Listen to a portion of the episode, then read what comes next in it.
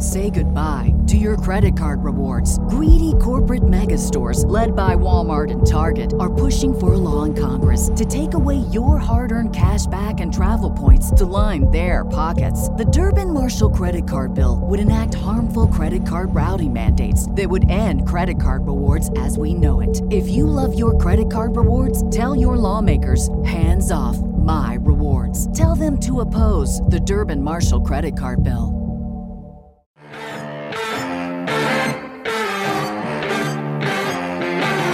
You're listening to the Bow Hunter Planet podcast, your gateway to the wonderful world of archery and bow hunting. The Bow Hunter Planet podcast would like to thank our outdoor partners for their support. It's because of these companies we can keep this show educating, entertaining, and growing the archery heritage.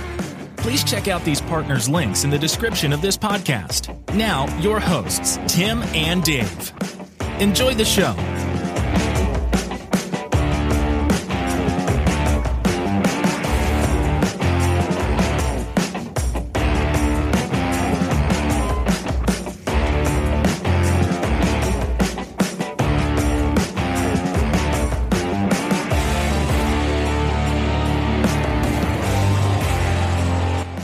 Guys, welcome to the podcast. Today we have a very special guest, uh, Tom Taylor from Sig Sauer, which is really cool for a lot of different reasons. But one of the other cool parts about today's podcast is that we're doing this in conjunction with our sister podcast, Gun Hunter Planet, which would make more sense for Sig to be on that show, right? But they have optics and ammo and other stuff I kind of want to talk about today with Tom, and I thought would be really cool uh, to share against you know both shows. So.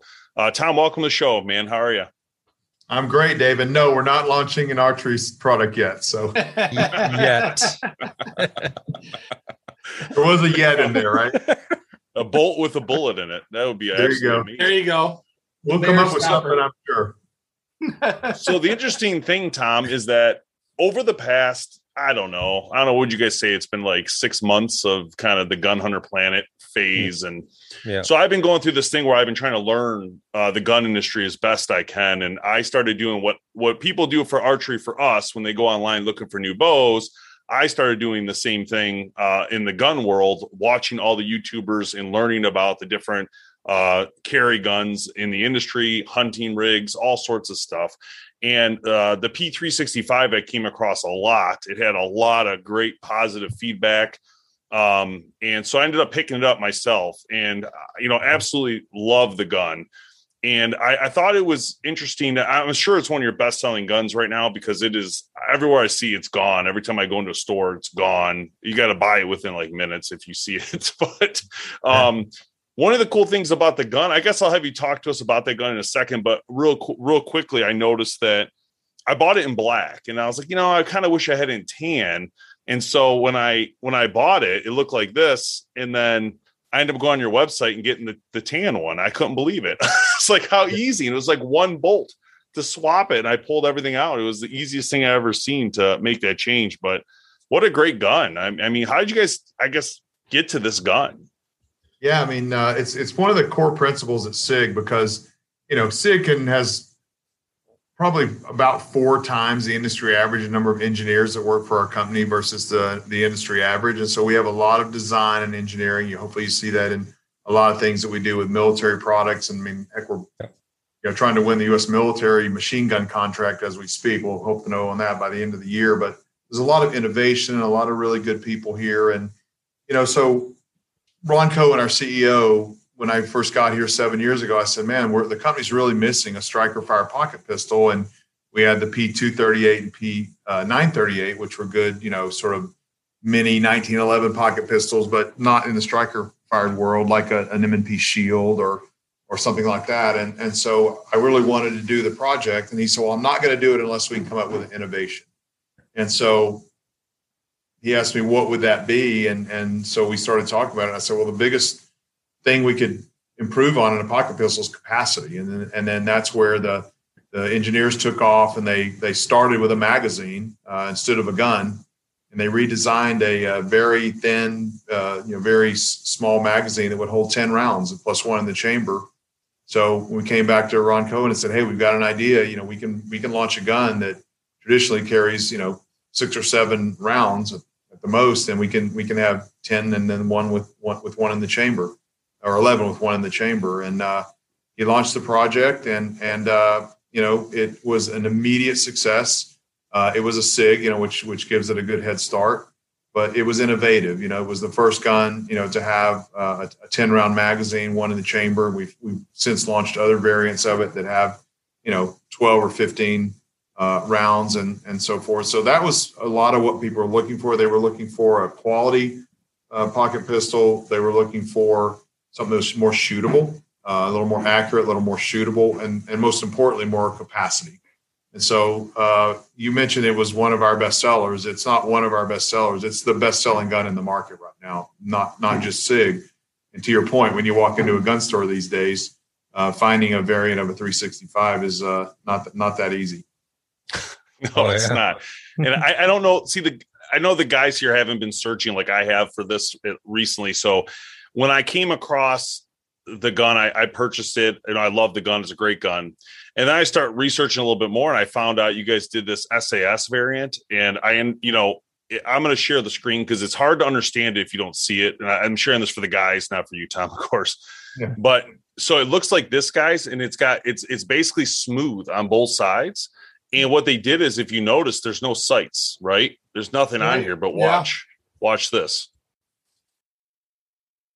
Oh, it's unbelievable. It's unbelievable. It's like the coolest engineering. I mean, it's they built it like into. You can see it here. So you're basically it's so cool. You're like shooting through almost yeah, like the, the, It's also it's a great story because that that sight has been around for many many years uh, from an outside vendor that that we knew, and uh, it hasn't had a lot of commercial success.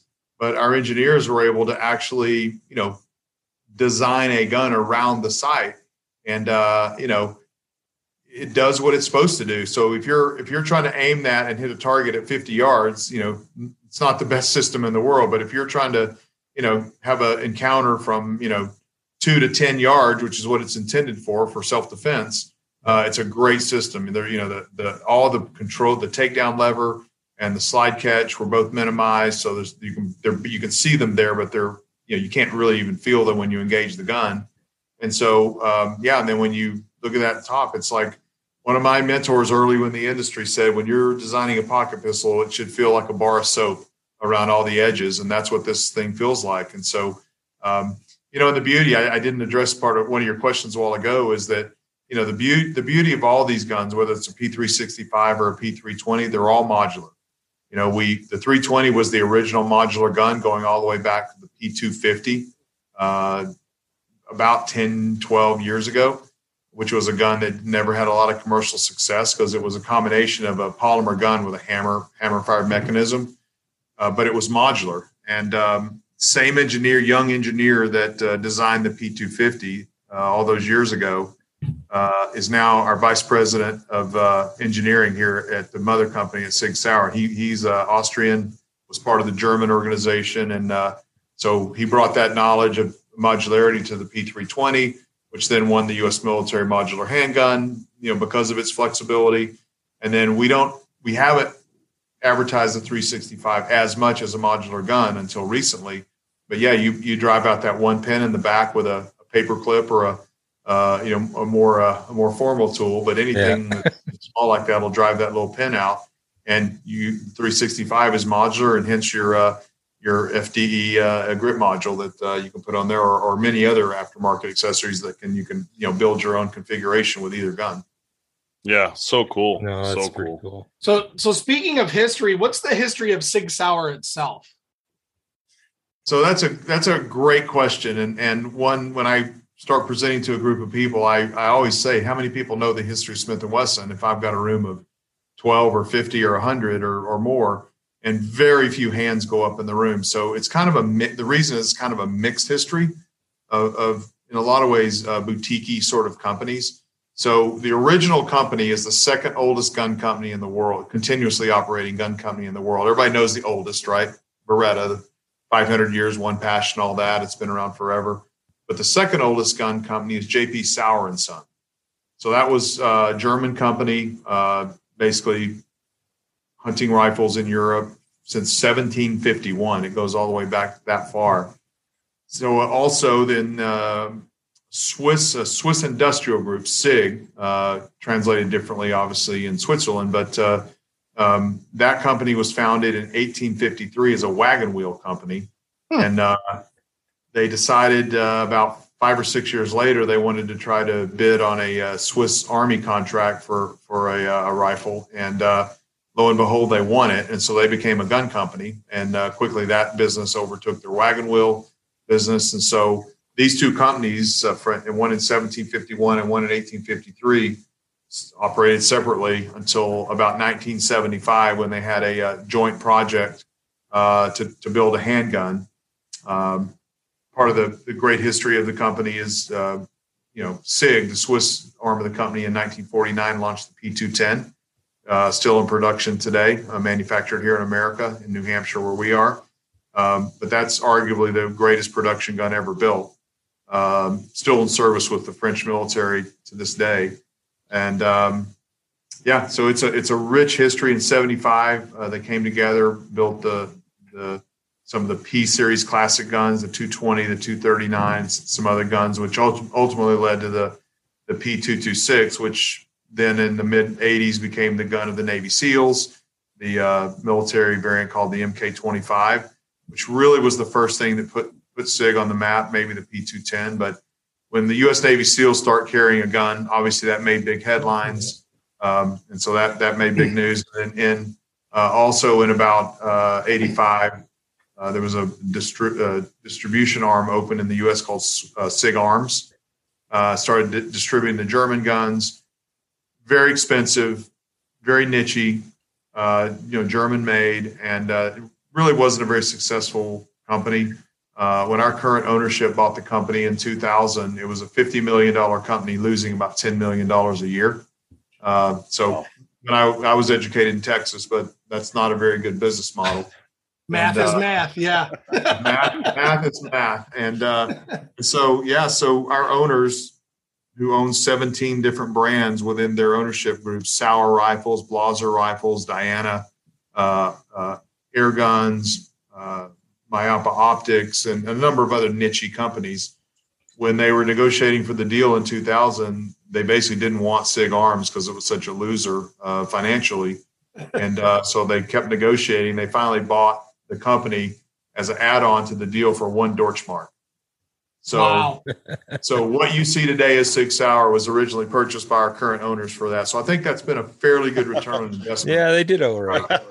so, but the key to it was from 2000 to 2004, the company went through five CEOs, and 2004, the company hired our current CEO Ron Cohen. He's now been here, um, you know, since 2004. So, you know, 17 years here, and uh, Ron really began a crazy journey uh, when he came here, I think there were about 80 employees, and just to try to get things restarted, he actually did a little downsizing to about 60 employees in the U.S. And uh, you know, long story short, he realized the guns were too expensive and began trying to uh, manufacture some of the parts here in the U.S. The slide being the most important critical part. So called Germany, said, "Do you mind if I make slides?" And they said, "No, feel free." And he said, "Can you send me the drawings?" And they said, "No."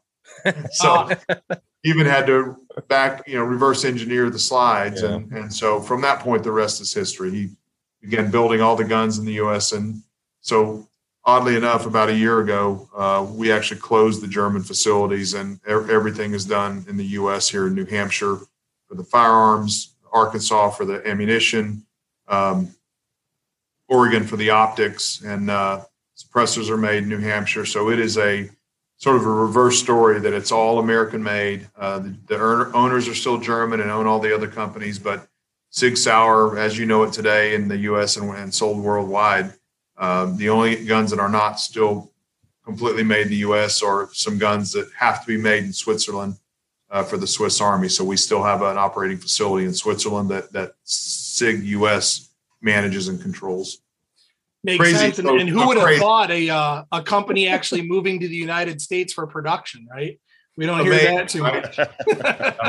yeah, definitely a different story than most people. So it's it's a proud fact for us, though. Absolutely. Our, our, our CEO Ron Cohen is uh, he's Israeli uh, by by his family and, and descent. Um, but he is he's been here for many many years.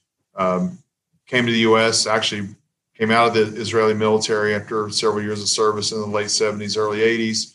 His wife got a job at IBM in New York, and he she said, "I'm going to the U.S. You but you want to come with me or not?" And so they came to the U.S. and uh, he's he's a young engineer. Started trying to uh, sell a, uh, a 1911 design and and uh, ended up at a small company at that time, rifle company called Kimber, and uh, launched a 1911. And obviously that worked pretty well. And uh, then in 2004, he was contemplating moving back to Israel, and and the owners of SIG called him and said, "Hey, would you at least swing by Germany and talk to us?" And he ended up getting hired for the job, and uh, he's he's still the uh, very passionate, very hands-on CEO of the company. Yeah, and what a great job he's done. Cool. Obviously, I mean, oh, you yeah. guys have really taken it to the next level. I mean, you you guys have a, I mean, you're just well known, right? I mean, it wasn't always that way, but Sig Sauer today is a is a standard in the industry for what you guys are putting out there, and your product line um, there's not a lot that you guys don't have, and that doesn't, and that's not just firearms. I mean, you guys get into a lot of different types of products, optics and binos, which we'll which we'll talk about here. But it's great to see that kind of uh, expansion on there. Yeah, it's been amazing. I mean, I mean the if you think about it, at the, about the time I came over in 2015, the company was launching a P320. Uh, optics, ammo, suppressors, air guns. Our, our rifles are they're in great use in military service and civilian markets. The MPX, the MCX. Um, that's you know seven things that happened within about a two year period, all organic. Uh, you know, designed and, and even stuff that was sourced uh, in the early years, like our optics, were all quality engineered uh, by our engineers and, and with our engineers in factories in, in Asia. Uh, uh, not China, um, but in Asia. And uh, and so yeah, it was a really incredible uh, undertaking. Ron went out and hired experts. Uh, you know, Andy York, who's still the president of our optics division, had run Leupold for ten years, uh, sales, marketing, and, and, product development. He came over. Um, you know, and, and other experts in, in the other categories who were very well established within those categories, and and it was a pretty massive undertaking. And then, you know, on the heels of that, you know, we had this marketing idea called Legion. Um, we thought we'd launch this really expensive, high-end, unique gun with a club you could join, and uh, we thought we'd sell three or four thousand of those 226s and 229 pistols. And in the first 18 months of that program, which launched not long after I got here, uh, we, we ran that program. And in the first 18 months, we sold 70,000 P229s and P226s. And fast forward to today, most of our product line has Legion products, or if they don't, it will soon. Um, uh, within the next few months, we're going to have a, a P365 Legion edition, which will be really cool. And but more uniquely, we have 125,000 members of the Legion Club. Wow! So that's like our sort of our VIP club, and you have to buy. You can't just join it. You have to buy the gun, be a member of the club. We do things like called Camp Legion, uh, where we bring Legion members into New Hampshire and let them have sort of an exclusive factory tour, meet our CEO, meet all of our management staff, shoot at SIG Academy. That's something we haven't even talked about yet. We have a 140 acre training facility with uh, it does everything from handgun 101 and, and rifle 101 all the way up That's to cool. you know, any given day you could walk in down there and you could see you know SEAL Team Six, um, you know the British SAS, the GROM, oh uh, you know FBI HRT unit training down there. So you know soup to nuts uh, from a thousand yards to indoor pistol range. And uh, next summer, fall, we're going to be opening a forty thousand square foot SIG Experience Center, complete with a massive retail store, thirty in, inside public wow. ranges, and uh, a museum. So um, yeah, it's been well, that's why I refer to it as a rocket ship ride. So, so you, can, so you see, you guys see why I'm a fanboy, right? right. I, I was going to say I can almost guarantee you you're going to have another Legion member after this because Dave's Dave's hopping right off this podcast and he's buying it. Guaranteed. so I'm definitely coming so to do the. I, I, I, got I got awesome. onto I got onto Sig probably 2013 when I was looking for an AR, and the M400 was the one that stood out to me. So I bought the Magpul yep. edition and then shortly yep. after, I'm like, you know, I need a new handgun, and that's what I haven't heard much talk about is that I got the the 1911 TAC Ops, and that is my favorite gun by far. So these guys are all talking, "Oh, I'm going to get a new hair." I'm like, "Did you? Why don't you go get TAC Ops? Why don't you?" Go? I mean, they yeah. can. well, it's interesting because you know everybody knows about the 320 and the military contract and 365 and M400 and a lot of those products, but you know our 1911s are stellar. I mean, if you think about it. Uh, the guy that built Kimber, that took the the original 1911 design to Kimber and, and built that company for 10 years, came to SIG, and and while we aren't known for 1911s, it was kind of a no brainer for him to uh, you know build 1911s here. So uh, they're they're uh, uh, I would say that our our engineering resources allowed us to take some of those things. And no no no, I'm not disrespecting Kimber at all. It's a fine company. But obviously, Ron brought that knowledge here and, and plugged that into the engineering base that he built. And uh, yeah, it's been the 1911s are phenomenal. It's just kind of a we don't talk about them much, but they're a phenomenal product. Oh, I love it when talking about so tom how does it work with ammo this is one thing i was trying to figure out um, before the show started and i i'm going to share your screenshot here your website and this just shows your lineup of ammo just some of it i don't even think this is all of it but um, my question is when you're looking at like you know like you so you see this 357 sig does that mean you guys developed this round so 357 sig goes way back uh, that was a that was a, a partnership uh, agreement. I believe it was with federal. I could be wrong. It goes way, pre, way predates me at SIG. But uh, when you see 357 SIG or 40 S&W, those are usually collaborations between, um, you know, a, a, gun company and an ammo company. And so the 357 SIG was was a collaboration uh, many many years ago. So that one is not a unique design. So, but what what is unique of all these calibers that you see, and these are these happen to be our hollow point what we call V Crown. We have, but we have full metal jacket. We have hunting ammunition. We have uh, 300 blackout and 556 ammo. So yeah, as you scroll down there, you can see all the things I'm talking about. So we have all all the manufacturing for all these things. We we make we currently can make everything in Arkansas except primers, but we'll be opening new primer facilities in uh, probably within the next two or three months because everybody in the industry who makes ammo kind of got screwed on primers because yeah. there just wasn't enough. That was, you know, if you ever heard that, that was the constraining factor for all these. Kind of like the chips in the vehicles, right? Hundred percent. That's exactly. that's a great analogy, and that's right. Nobody makes their own powder. It's you know, powder's plentiful, but primers were the constraining factor. So, as Ron usually does, he said, "I'll never be caught with my uh, pants down again on that." So, so we're building them. It's complicated because you have to build them as bunkers and you know they have to be very safe because you are dealing with it with a lot of combustible materials and so forth. So it's very complicated. A lot of a lot of uh, government regulations had to come into play but we'll be 100% self-sustained other than, than buying our own powder uh, down there. It's it's a facility. We started with one building.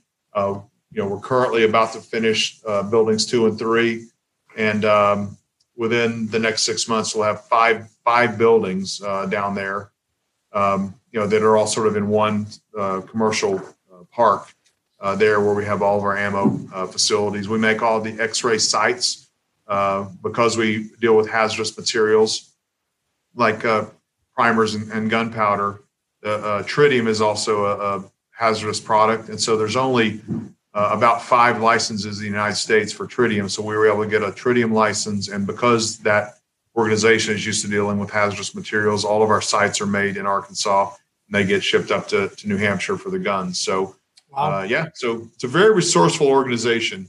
Uh, but what I, the, the point is, is that uh, with the U.S. military machine gun uh, project, we are launching our first proprietary round, uh, which on the commercial market will be called the 277 SIG Fury.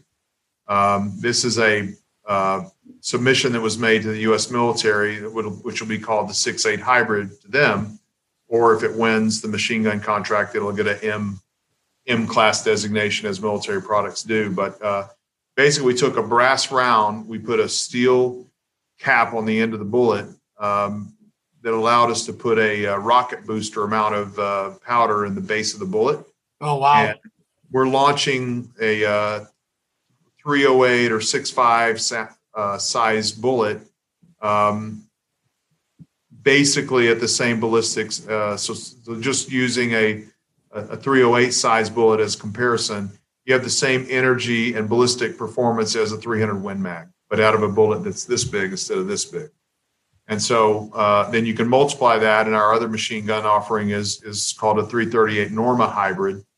And so you've taken a bullet that's this big and made it into the productivity of a bullet called a 50 caliber this big. And so the reason, reason we were able to do that is our engineers determined that brass was really not strong enough in those size packages to put enough powder in to contain that combustion. But if you put a little steel cap about that big on the end of it, I don't know if you're everybody be able to see this, but for example, yep, okay. That, but that that bullet has a little steel cap on it, and that so that's the hybrid ammunition. It looks like that, and that little bullet that's the size of a 308 uh, will give you you can shoot an elk at 600 yards with this. So you probably wouldn't attack an elk with a 308 at 600 yards. You could, but not optimal energy. Yeah. You'd prefer a 30 out six or a 3 300 Win Mag, and that bullet will give you that performance. So the objective was the military wanted to design a bullet that that could defeat the new uh, Chinese body armor uh, that some of our enemies are using, and uh, just to give us more ballistic uh, capability in a lighter package. And it is lighter than standard ammo because the brass is paper thin. Uh, it's captured by the barrel. The combustion happens in the steel, and you're going from about 60,000 psi to, to well north of 100. Uh, oh my gosh! PSI. That's that's an so, exponential increase when you talk about the energy wow. production out of that. It's an huge. innovation that's never yeah. happened. I mean, you know, when when you know, when Hornady introduced Superformance or whatever, everybody was turning backflips because it was a, uh, you know, seven percent increase in ballistic capabilities. Well, this is this is you know at the lowest common denominator. This is a forty or fifty percent increase in power. And so, um, yeah, the U.S. military likes it. They don't have to change out their equipment. Uh, the other option they're considering is a, is a plastic bullet. Um, and so, you know, we'll see probably within the next two or three months which direction the U.S. military goes. But uh, you know, we we hope it's our way, and we'll see soon. Plastic's bad, right? They can't go with that; it hurts the environment. But uh, we don't like we don't like plastic. we hate but, plastic here at SIG. If it's life or death, it's fine. There you go. So now, did you say that that you're going to produce that in all calibers or just select calibers? So it'll we'll launch it in the U.S. military caliber, which is is a six eight hybrid, and then and shortly behind that a 338 Norma hybrid. And in the commercial market, it'll be called 277 Sig Fury, and, okay, and it'll be a phenomenal hunting round, a, phenomenal sort of PRS round. But then the the the technology can transfer to anything. You know, we could make we could right. now take long action hunting rifle, you know, and and take a, a 30 six bullet and and make it a Sig Fury round, and you you've now made that 30 six into a, you know, probably something in the range of a 338 Norma, and so, you know, it's just it's not about necessarily needing a bigger bullet or whatever to, to kill animals. Of course, whatever. it is. No, it's, I'm just kidding. It's, it's, it's about energy. It's about it energy right. on the animal and, and and having that extra energy. And yeah, bigger's always better, right? uh, you know, believe me, shooting a bison with a 400 grain Smith and Wesson 500 just fun, you know. But um, but but it, it, it's delivering flatter bullets, faster bullets, yeah. deviation in the wind. I mean, a six five Creedmoor versus a 277 Sig Fury has six feet less drop at a thousand yards. So so. I, Wow. So when, when I think about that though, I start thinking about the optics. So how, what does that do? Like, do you have to do you have to change the way that you set up the optic in order to shoot that round then? Not necessarily. Well, yes, the dope is all going to be different. I mean, you're zeroing it just like anything else. You zero yeah. it the way you like zero guns an inch high to 100 or whatever. But then, but then you know, then you're having to understand. You know, it's got different dope because the drop is so much less. And right, so right. I know, I know. Like, I got a solution for that in a minute, by the way. But, uh, but you know, when I was, I went out to Thunder Ranch with Clint Smith one time, and you know, he made a, he has a great drill that he does because I don't know if you guys ever know Clint Smith or ever heard of Thunder Ranch. He's he was a very famous sniper in Vietnam, and he's one of the most well-known sniper trainers, as well as other disciplines. And uh, on his long range, he actually has a target set up at about 780 yards, and he has a place sort of behind a, an overhanging tree limb about halfway down range. And it really distracts you when you look through your scope and you you look at him when when he's teaching on it and you say that limb's in my way, and he says no, it's not. And you know, you he says it's not in your way, it's in your scope, but your bullet's going to fly over the top of that limb. Yeah, so he, yep. Uses that, you know, to follow vapor trails and understand that your bullet, you know, has a different trajectory. So yeah, all those things are going to come into play because if you shot a bullet that's dropping six feet less at a thousand yards, that limb actually might come into play depending on the size of the branches. So there's definitely things you have to understand. And, and as all long range shooters know, you're going to go out and you're going to know, you better know exactly what you're dialing in, whether you're shooting PRS or whether you're hunting based on, on your bullet speeds and all that. Unless you buy a Sig Sauer BDX system and then you just plug in all the, the, uh, specifics into your scope and, and you range it with a rangefinder and it tells your scope exactly uh, what to do. So okay, we gotta look, we gotta take a look at that, Dave. What, what was that one called? That's Sig Sauer BDX system. So you so it operates a couple different ways. One way is you can you can just put in uh, basically your your caliber, your barrel length, your your bullet type, your speed, and all that kind of stuff into an app that comes on that you can do on your on your phone, and uh, then you sync that with a rangefinder. You range your target, and uh, it's it's it then has a Bluetooth connection to scope. So once you're synced, you can put no your phone way. away, and and you have a rangefinder or, or a range a rangefinder or a rangefinder binocular. Uh, it's paired with your your scope. So if you're shooting with someone, they can range for you on an animal or a target. If you're shoot, hunting alone, you range it uh, the scope has uh, on the vertical, it has 72 little red hold points. So you'll see when you range uh, a new range, the dots will run up and down, and then it'll settle at, the, at your hold point. So if you're at 100 yards and range it, your dot's going your red dot's going to be right in the crosshair. If you range it again at a target that's 400 yards away, you'll see this these red dots sort of flash to let you know it's ranging, and it'll settle you know whatever distance down the vertical and give you your hold point. If you put uh, barometrics in, it'll also give you nine wind holds on on either either way on the horizontal. So it's not a free floated you know reticle, but it'll give you a, a vertical hold and a horizontal hold to let you allow for wind a little bit. So you just raise the scope up and you put the dot on your target and you pull the trigger. So, you know, a lot of traditionalists say, "Well, that's a, that's a lazy man's way to do it," and I'm like, "I don't yeah, care." um, so, and and that that system that system can be set up for for rifles, uh, slugs, and archery. So I was just uh, gonna, yeah, oh. that archery thing's very intriguing. From a from a I'm, a, I'm a traditionally a crossbow shooter, so that's very intriguing. So you're you're saying uh, all the BDX combo kits are like that? Yeah. So so the other way it works is you can also set a, a you can do a preset holds. So if you do the presets, you have six dots. So the dots yeah. work like no lines. And so you just, you know, if your fourth dot down is 400 yards, so you just raise it up. So it doesn't give you an exact one dot. So it works either way. But as an example, yesterday uh, I had Chris Cobbett from Expedition Outdoors. I don't know if you guys know Chris yep. and Mark Heck over at Expedition. They were early, early adopters of the BDX system, and they've used it on um, their the their black rifle guns um, that, that they they do their um, uh, their muzzle loaders, CVA guns, and and you can they can you just program what kind of gun it is, but but more importantly, uh, we were talking about crossbows yesterday, and and it makes shooting a crossbow just a no brainer. And you put this on, you, you range it. Um, and so it's, it's I don't know how I didn't know about this. My my yeah. mouth is dropping. Right? So, Chris, so and I, am looking at on your website.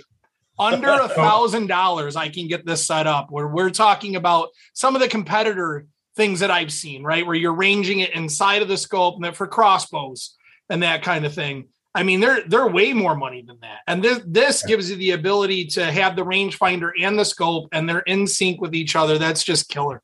Absolutely yeah, kill it. It's, there's, you know, some of the systems that exist in the past were one of two things. They were either very, very expensive or very, very heavy.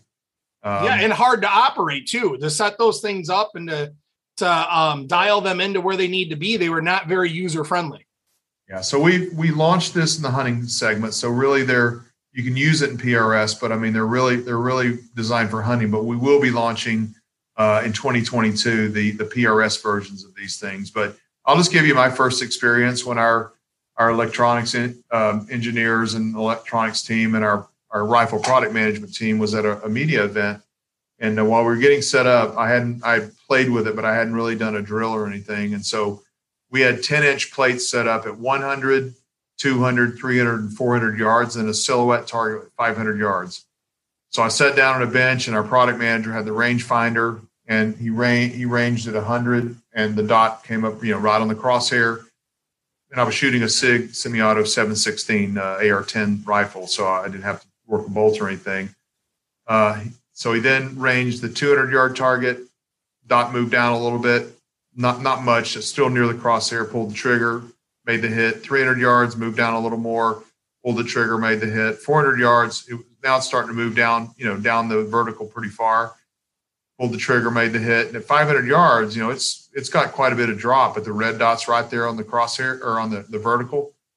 Made the shot. So I, I made five shots at one, two, three, and 400 yard, four and 500 yards, and he timed it. It was 29 seconds, and uh, all one shot hits and I was just blown away at how quickly the system worked that way. And it would have worked the same way on a bolt gun. I just happened to be shooting a semi-auto 308 rifle. But um, he, the question that blew me away at the end, and he, we did this with media all week. Uh, we said, "Okay, what was your drop at 500 yards?" And I looked at him and I said, "I have no idea. I never, I, I, never looked at the at the crosshair. Yeah, all I did was focus on the red dot, pull the trigger, and I made five hits in 29 seconds at all the way up to 500 yards. So if you're dialing dope or whatever you have to do, if you're, you know, if you don't intuitively know where to hold with with your mil dots or whatever, there's no way you can be that precise, you know, out to 500 yeah. yards. And we could have kept going. You know, it, it would it, it, it works. The system is really built. The hunting system is really built to, to work out to about eight, about 800 yards. So cool. I'm not supporting 800 yard, you know, Understand? Yep, yep. You I'm not saying Hashtag, that. yeah, but got yeah, it. But, but so nobody send emails or, or comments or whatever. But um, or do, but send to Dave Thomas. Yeah, exactly.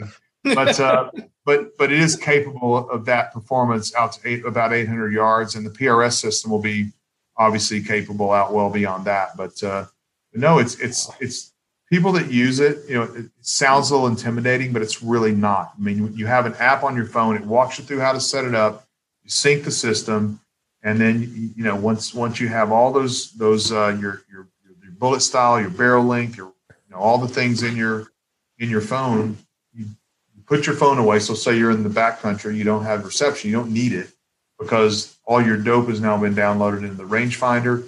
It syncs with the scope, it talks to the dot, and the, and you know, basically we say, you know, you just get the dot on target and pull the trigger. You, it takes incredible. all the, the, guesswork out. And so, uh, yeah, we've we've used it.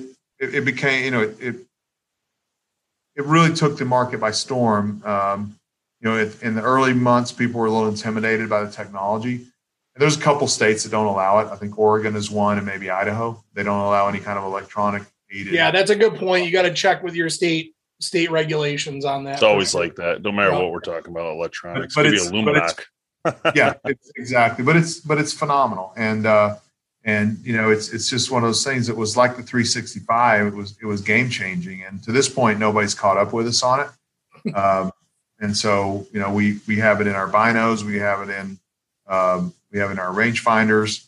And then just recently we we launched, and again, and these things are things that you would think would be sort of no brainers, but we recently launched uh, image stabilization binoculars, and we have 10 power and 16 power, and and just it's nautical binocular technology has been around forever, but nobody's ever at an affordable price. Nobody's ever right. put it in a hunting bino, and so for you know between 700 on the 10 and and a thousand bucks or or so on the on the 16 you know, you can get these binoculars that have image stabilization, and I've I've yet to put it in someone's hand when they don't look through it and look at me and say, oh, and then you know, I say, tell them, you know, okay, now turn the image stabilization on, and it just like you know, when you're looking through binos at several hundred yards, you know, you're leaning on trees or tucking yeah, your arms sure. or doing whatever you do.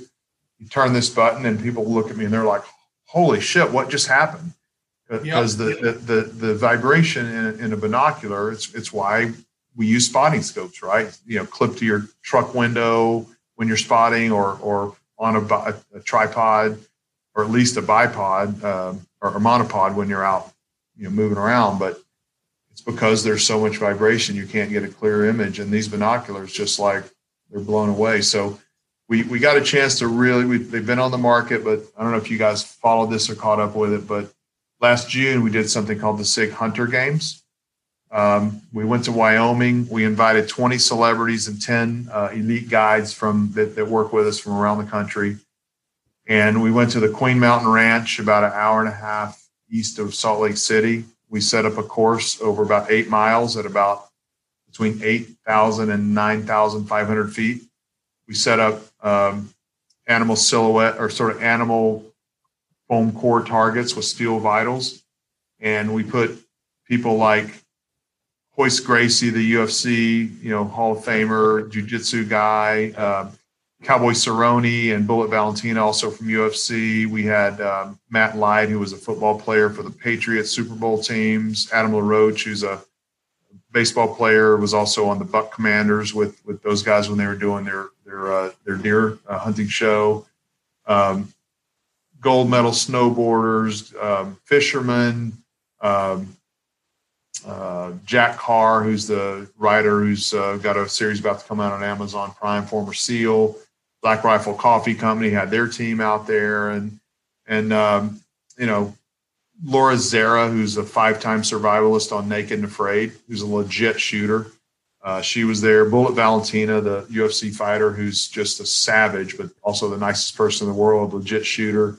Uh, she was there. She's about five three, hmm. and she, you know, she would take all five of us oh, all yeah. at once and kill That's us all. the way it works. Yeah. she's, dream, she's, your dream woman, right? But uh, she's she's Russian, and uh, but you know she's on this thing, and we we built these three person teams, and you had uh, you know we we spread them out on the course and did sort of in, in golf vernacular, did a shotgun start, but ours was a cannon, and uh, we had we had. Um, 10 stages set up over eight miles. They had uh, every 30 minutes, uh, the cannon, oh, sorry, every, yeah, every on every 45 minutes there'd be a rotation. So 30 minutes to hike and 15 minutes to shoot. You get to a stage, you're, you have to start your stage from a location where you can't see your, your uh, targets. Cannon goes off. You run up to some other flags where you have a shooting position that spans about a, anywhere from a 20 to a 40 yard area and you have to find your animals. In some cases, they were 100 yards out. In some cases, they were 450 yards out. Some cases, they were, you know, pushed back into the woods a little bit. And so, the stress of having three people having to find two to three targets between one and one and 450 yards, find a shooting position. Uh, not a, not allowed to use you know each other as rests. They had they had packs and uh, tripods and fence posts and trees or you know the bipods on their guns specifically. And um, yeah, it, it it was an amazing event. If you ever get a chance to go out and look at it on our uh, our YouTube channel, uh, Sig Hunter Games, and uh, yeah, our purpose was though to to a showcase the equipment, what it could do, because ranging those targets was only capable, uh, you know, with a BDX system, being able to shoot targets at those ranges in 15 minutes with three sure. shooters on 83 targets uh, and then move on and hike and get to the next one and, and do all that. Um, but they were from so many different walks of life.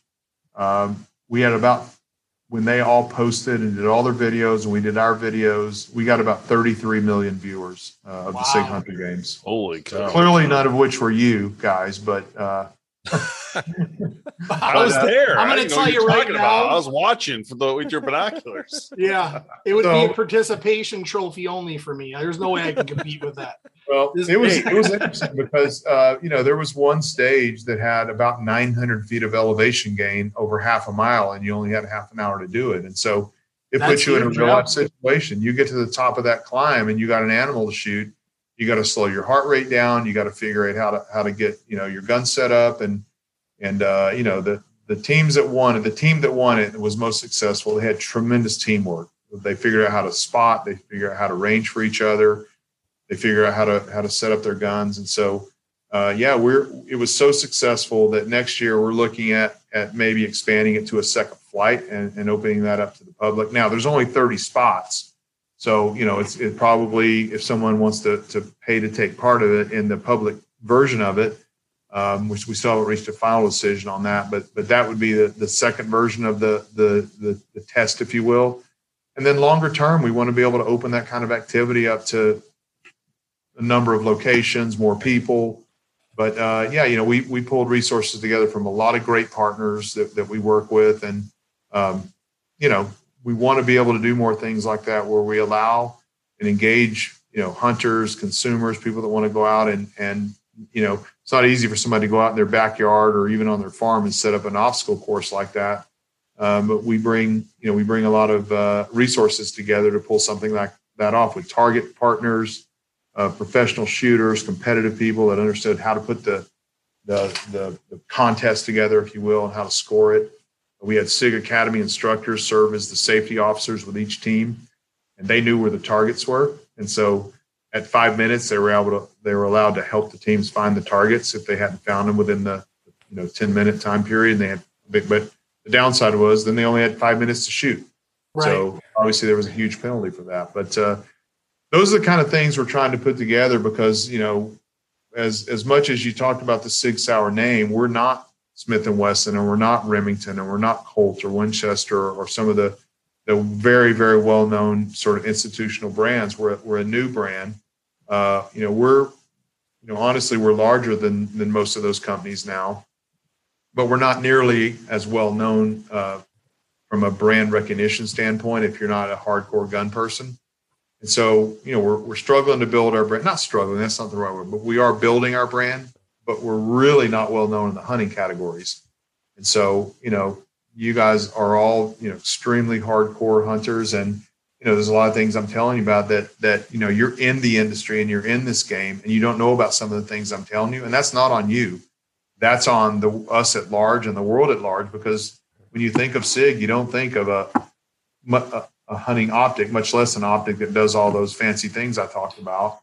You know, you don't I think actually, about bolt action rifle or ammo. I do remember hearing about that system through Chris Cobbett actually, because he I remember him telling us, I can't remember if it was on a call with him or if it was on this podcast, but he he said that something was coming from SIG that was really big. And it had to do with the optics and had to do with his crossbow. Because I remember talking about expedition. But what, what you know, from Tim and I's perspective, this guy over here, you know, crossbow games, SIG, you know, SIG crossbow games with expedition in there could be pretty sweet. Just throwing it out there, just throwing it. that that may or may not have been talked about yesterday. So Chris was when Chris was here. Chris lives here. so, but, then, hey, maybe they have to crawl up the hill with the crossbow, take a shot, then pull out the P365 and pop a couple off on the right and left. You know, you got to mix and match it you say that it's really funny because just for fun, uh, we had an 11th bonus stage uh, on the, the Hunter Games that they rotated through, and and on day one, it was a two day event. Day one, it was a thousand yard uh, bonus target. Ooh. Day two, it was a bear attack, and we gave them a a P320 10 millimeter, which is not on the market yet, and we had a, a track set up with an attacking bear. That's and so cool.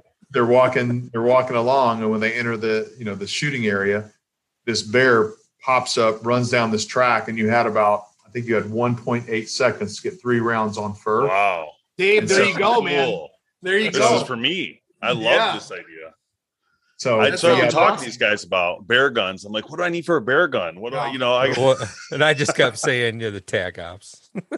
yeah, you know, Tom, I, I you know, this conversation really strikes me because it, it relates back to something that that you said before we started the podcast, which is the crossover right between industries of hunters and fishermen and and gun hunters and all that kind of stuff. And it's it's very interesting where we in myself included in this you get stuck in thinking okay archery is archery and i have to look there for what i want to do.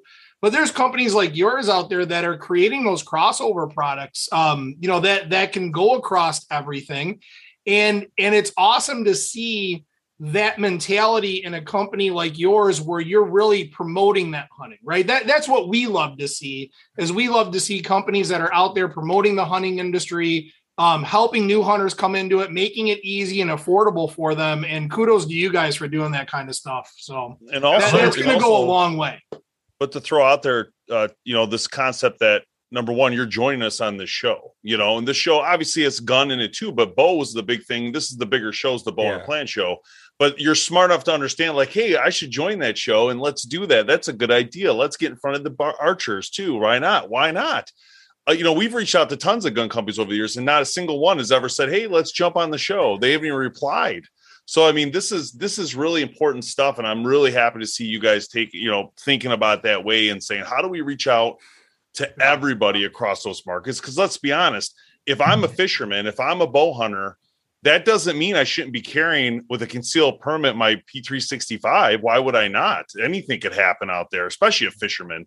You don't know what you're going to come absolutely. up against, who or absolutely. what animals or whatever, you know? Yeah, yeah absolutely. And I, we definitely, you know, we, we, the good news is because we're sort of a, we're, we're a non-traditional company, the company formed so fast.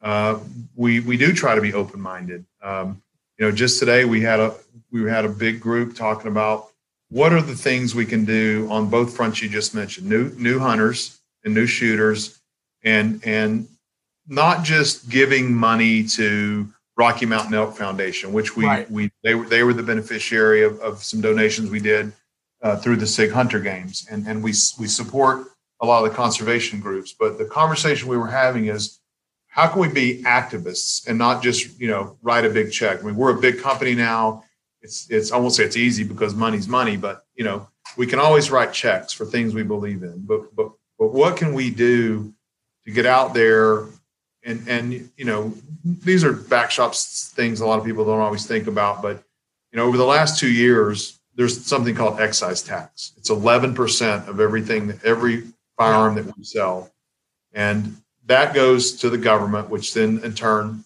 theoretically gets sent out to state you know, fish and wildlife, uh, Department of uh, Natural Resource, whatever it's called by state.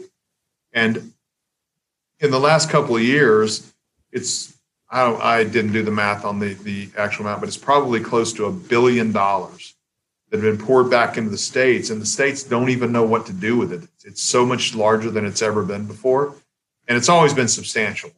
And uh, you know, there's a tax. You know, just like tobacco tax or whatever goes into cancer research, excise tax, you know, thank goodness for Theodore Roosevelt, you know, it got it all got gets pumped back into making our state's natural resources better. And uh, so we're we contemplated today, let's let's identify some states that are forward thinking and and how do we put together activist programs to be engaged in conservation and new hunters and uh, you know field to fork, which is becoming a really important thing. Huge. People yeah. are, are are understanding that that's something that's important with today's, you know, what we learned over the last year and a half was with you know the COVID stuff and shortages and, and, and that sort of thing. So we we have this extreme belief that we need to be very much involved in activism that way. And then, you know, what I would say to you is if you looked at, you know, again going back to the the Hunter Games as a microcosm of who we want to be we had soldiers and sailors, SEALs, special forces, fishermen, snowboarders, skiers, snowmobilers, uh, TV stars, professional football and baseball players, um, you know, just a, a, number of different kinds of people involved in this thing. And those 33 million viewers I referenced were going to so many different kinds of people. And that is our effort to say that we, we don't we we don't want to necessarily always just be involved in traditional marketing because let's face it outdoor television you know print magazines um, you know those things are really who consume who consumes information that way these days? Nobody. You know, yeah. the gun industry is probably the the maybe the only place there's some left but not much. And and what we're doing right now on a podcast or what we did socially with 33 million people's having people having access to the Sig Hunter Games content. That that's what we're interested in. And you know, the guys that won the Sig Hunter Games, um, there was a fisherman and a snowboarder. Love it. Awesome. I love it. That's pretty cool. So Scotty Lago and, and Justin Rackley were the were the two winners. Justin Rackley's part of Major League Fishing Scotty Lago is is like a I don't know four-time Olympic gold or four two-time Olympic gold medalist and four-time X Games gold medalist, and uh, happens to be from right here in uh, New Hampshire. And uh, you know they they they were the two winners along with their their elite guy Trevor. And so it's it's it's a pretty cool thing to see. You know, there were people there that were pretty cocky. There were Navy SEAL snipers and uh, you know, snowboarder people, one. People from the industry and, and and and a snowboarder and a fisherman one. They believe me, they let all the other competitors oh, know. I bet. That's amazing. and we and trash talking was promoted.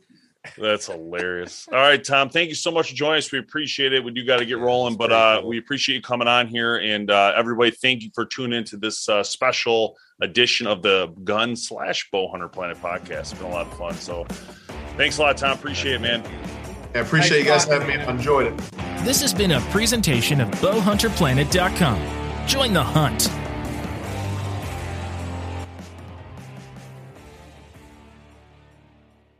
Say goodbye to your credit card rewards. Greedy corporate mega stores, led by Walmart and Target, are pushing for a law in Congress to take away your hard earned cash back and travel points to line their pockets. The Durbin Marshall credit card bill would enact harmful credit card routing mandates that would end credit card rewards as we know it. If you love your credit card rewards, tell your lawmakers hands off my rewards. Tell them to oppose the Durbin Marshall credit card bill.